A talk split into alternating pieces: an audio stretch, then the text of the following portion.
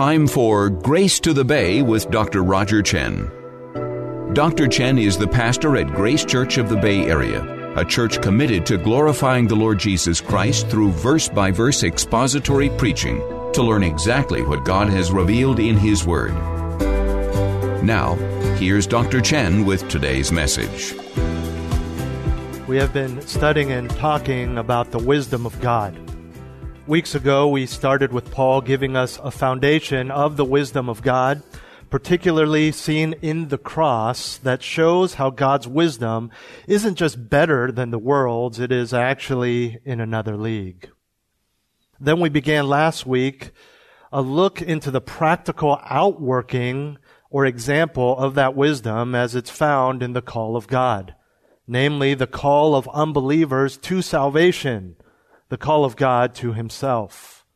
A call that we as believers are a part of, a call that we have heeded.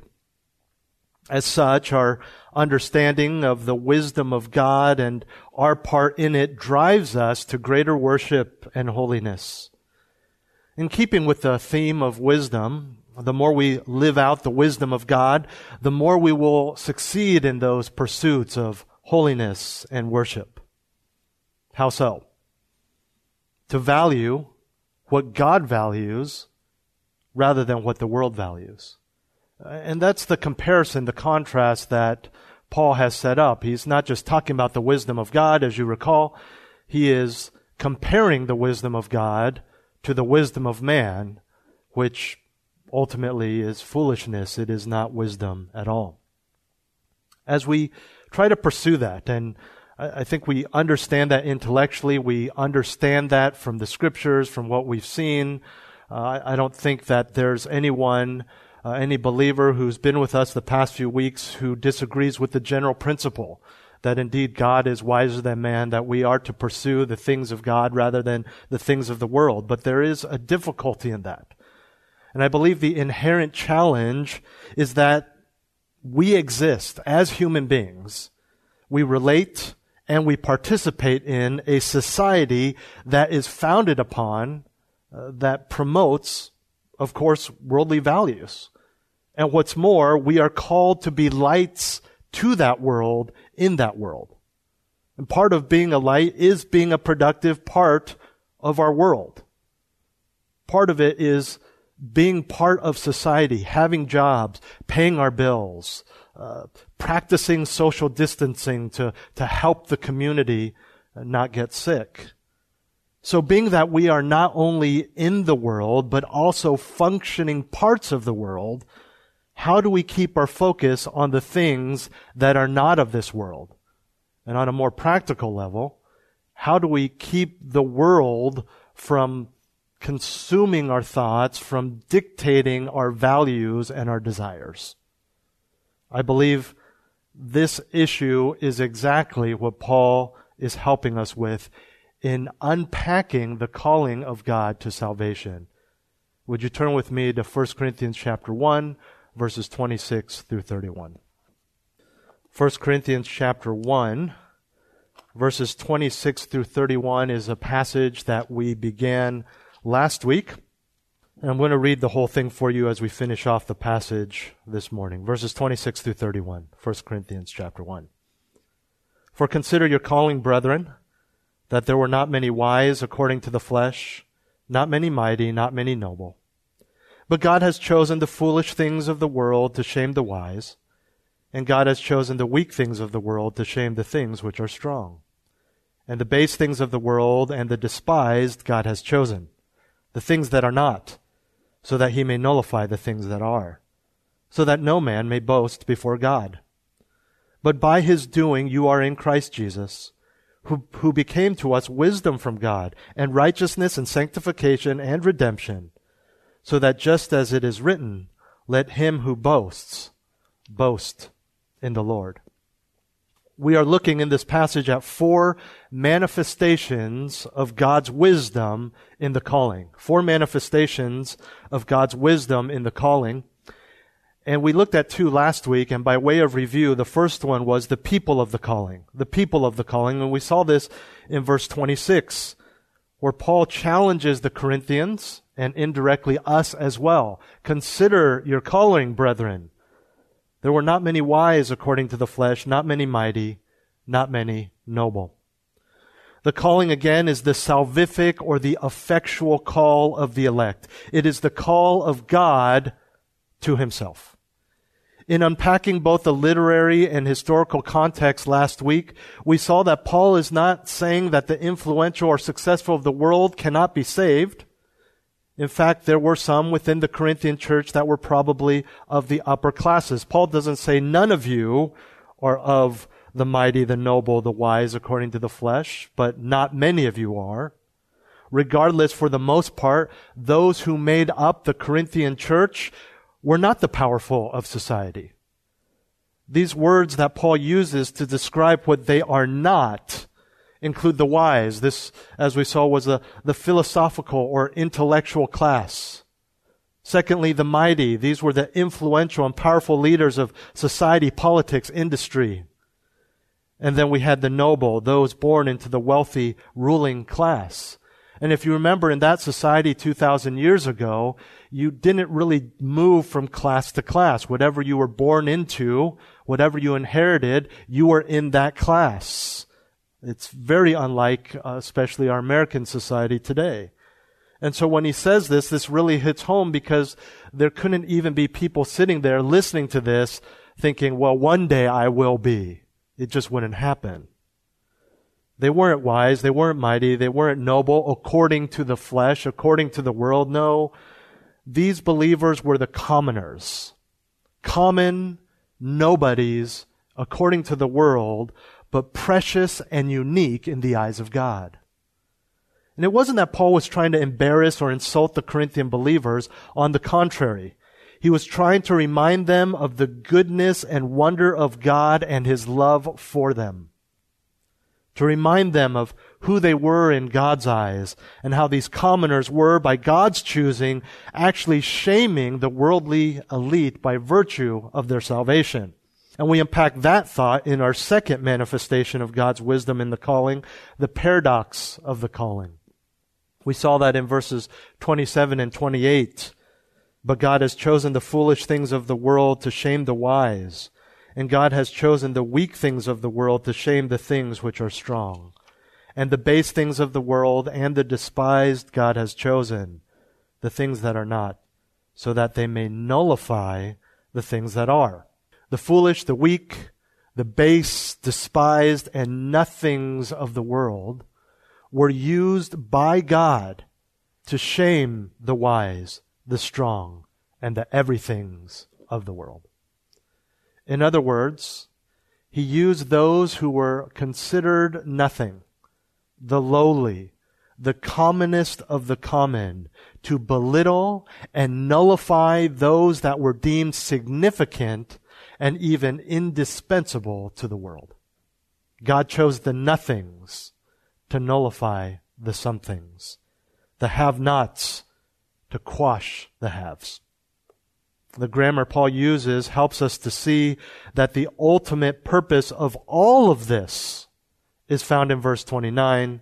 And this morning I introduced to you the third manifestation of God's wisdom in the calling, the purpose of the calling. The purpose of the calling. He says all of this in verse 29 so that no man may boast before God.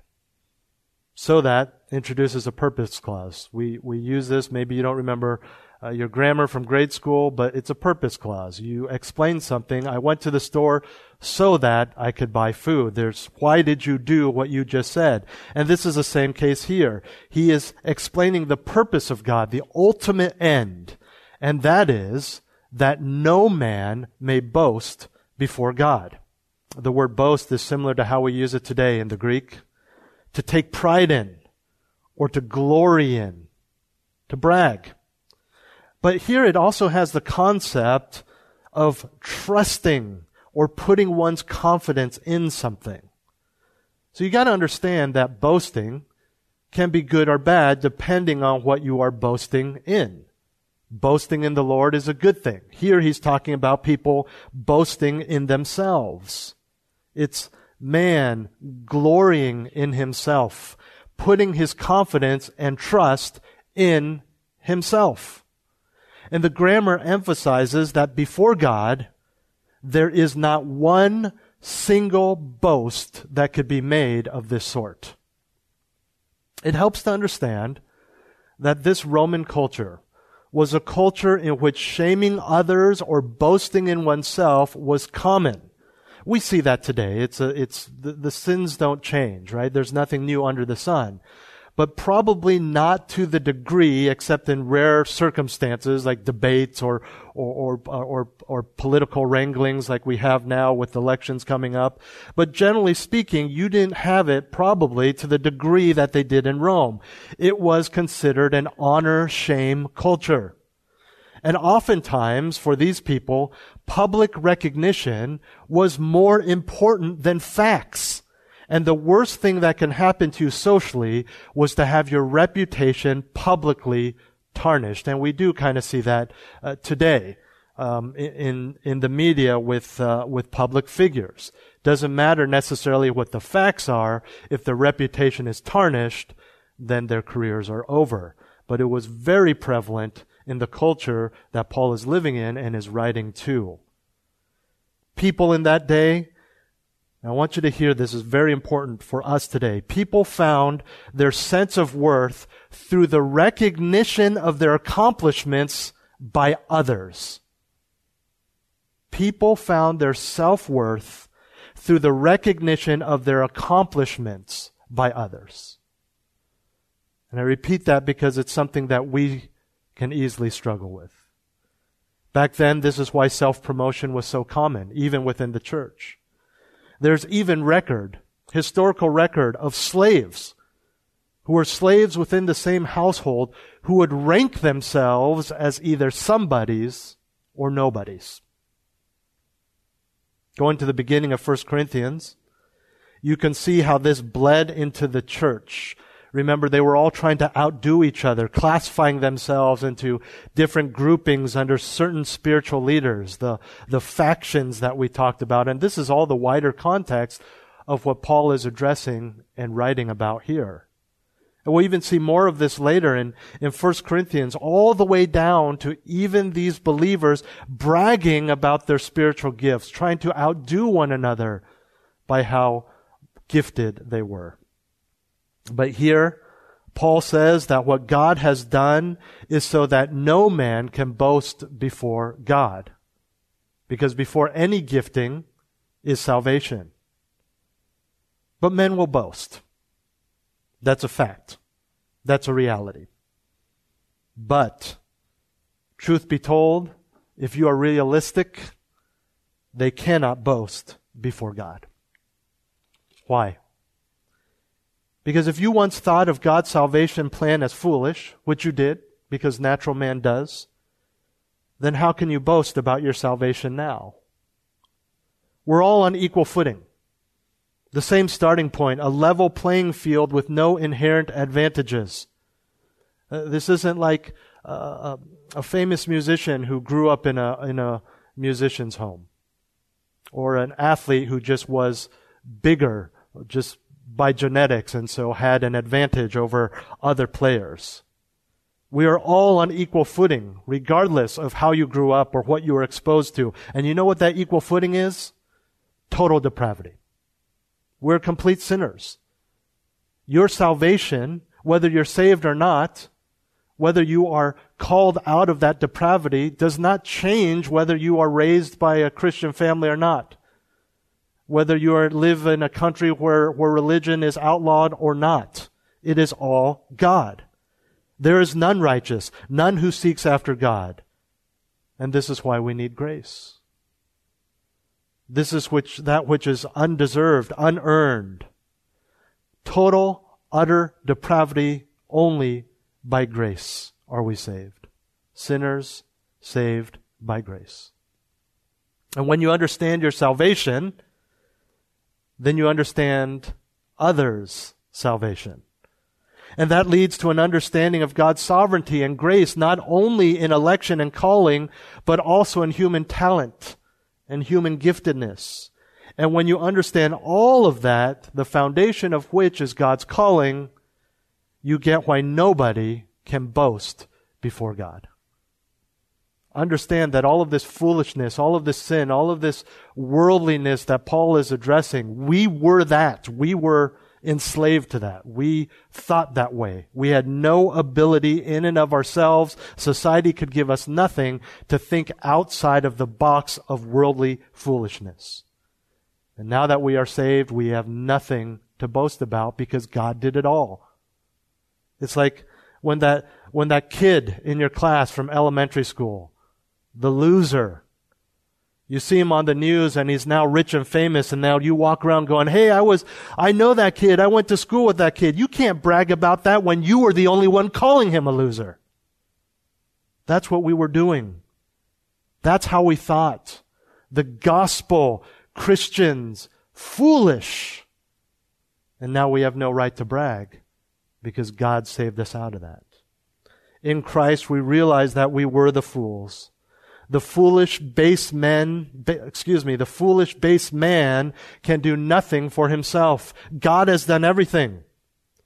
He has made you who you are, which leads us to the next two verses, verses 30 and 31. But by his doing, by his doing, you are in Christ Jesus, who became to us wisdom from God and righteousness and sanctification and redemption, so that just as it is written, let him who boasts boast in the Lord.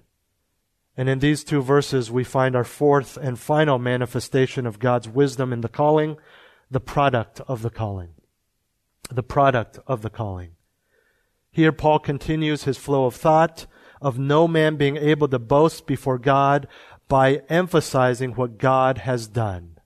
He says, by his doing. And what is it that he has done? The most important thing. The everlasting thing. We are in Christ Jesus. As we have seen all along, he did this by making Christ the wisdom from God. And through this wisdom, God gives us eternal life which includes these th- three things mentioned in verse 30 righteousness, sanctification, or holiness, if you have the NIV, and redemption. Again, all of these were by God's doing, which suggests He is both the origin and source. Let's take a minute to unpack these. They're familiar terms. Righteousness is for the Christian the status of being right before God. Once guilty criminals, now cleared of every charge. This is really, when you see this in the Greek, and especially in this context, this is more of a legal or forensic term rather than an ethical one. Despite our guilt of having broken the law, God gives us the standing of the innocent declares us right, innocent before Him. And in so doing, He acquits us and has a share in Christ's righteous character. Secondly, is sanctification. This is holiness. This is found only through Christ and allows us into the presence of God. We are now set apart for Him to be His and for His service the defilement of sin that separated us from God, that barred us from fellowship with God, has been removed. And now we can enter, as it were, the Holy of Holies, the veil having been torn in two, and we can approach God whenever we want in prayer, and one day we'll be in His presence because we have been set apart. And thirdly, Paul says, redemption redemption. This is the release through the payment of a ransom price. We have the same idea, kind of, uh, when we talk about redeeming a coupon, redeeming a gift card. This was used of the release of prisoners through the payment of a price. In the Greco-Roman world, there were slave markets, and a slave could be purchased or redeemed from one master to another so long as the new master paid the required price.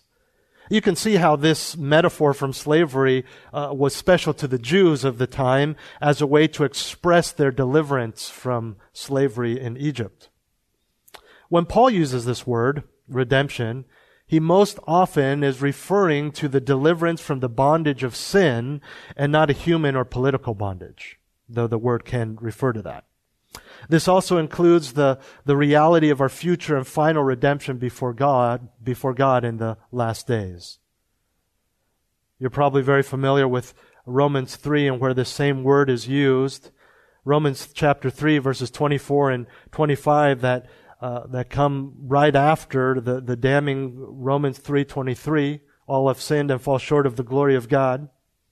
And he says, verse 24, being justified as a gift by his grace through the redemption, there's the same word, which is in Christ Jesus, whom God displayed publicly as a propitiation in his blood through faith. This was to demonstrate his righteousness because in the forbearance of God, he passed over the sins previously committed. In other words, because he passed over, he did not punish them for those sins. He did still become righteous himself by redeeming us from those sins in Jesus Christ. Back to 1 Corinthians. These three terms, these three characteristics, they would be pretty fantastic if you think about it. If you, if you think about the way I just defined them in just their general usage. They would be wonderful if they were just referring to a boss that was upset with you or, or an estranged family member to, to finally be, uh, to, to finally get your project done the way he likes so you're now in a right standing with your boss or, or to, to finally be able to sit down at Thanksgiving dinner with that, that, without that animosity.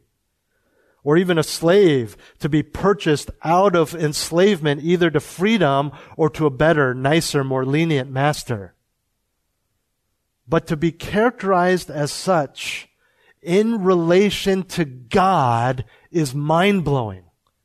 It's amazing. It is wonderful. And all of a sudden, the contrast with that which the world boasts in truly does make the pursuits of the world seem foolish. To boast and pursue, to give their lives for human recognition, human accolades, finances, worldly comfort indeed is foolish in comparison to giving your life to Jesus Christ and being redeemed, holy, forever. Oh, you're a descendant of a Rockefeller? Well, I'm a child of God. Oh, you're, I've heard of you. You're the leading intellectual in your field set apart from everyone else in your occupation? Well, I'm set apart from the rest too. The rest of who? The rest of the world. Oh wow, someone, someone doubled your salary to steal you from your last company? Christ died to steal me from hell. You want to brag about your accomplishments? I will brag about Christ's. And that's exactly how Paul rounds out this chapter in verse 31 so that, just as it is written, let him who boasts boast in the Lord. This is from Jeremiah chapter 9 and verse 24. The context in Jeremiah is a part of a series of judgment oracles. God's judgment is coming because of their various sins. And in that context, the idea is that those who think they are wise in their own eyes, according to the world, will suffer judgment. They're doing what they want, what they think is right. And this verse that Paul quotes is part of the climax of those judgment oracles, which warns them not to boast in anything but God. Judgment is coming. Stop boasting in yourselves. Only boast in God. In other words, they should evaluate or rather they should not evaluate themselves by any human criteria because God has called them by different standards. And Paul quotes this verse to sum up what he has written regarding the doctrine of salvation and the ethical implications of the Corinthians factions. And I should point out, in, in our verse in 1 Corinthians that the force of the grammar indicates a command. You must do this. If you're going to boast, which is all of us, boast in the Lord. This has been Grace to the Bay with Dr. Roger Chen. Grace to the Bay is the radio ministry of Grace Church of the Bay Area, practicing and proclaiming the purity of biblical truth. You're invited to join them for worship service in Burlingame, Sundays at 11 a.m. Visit the website gracebayarea.org for directions and other information, or to view a live stream of the service. As a listener supported program, we ask that you consider making a tax deductible donation so that we can continue to share Pastor Rogers' teaching with you each week. Donations can be made through our website, kfax.com.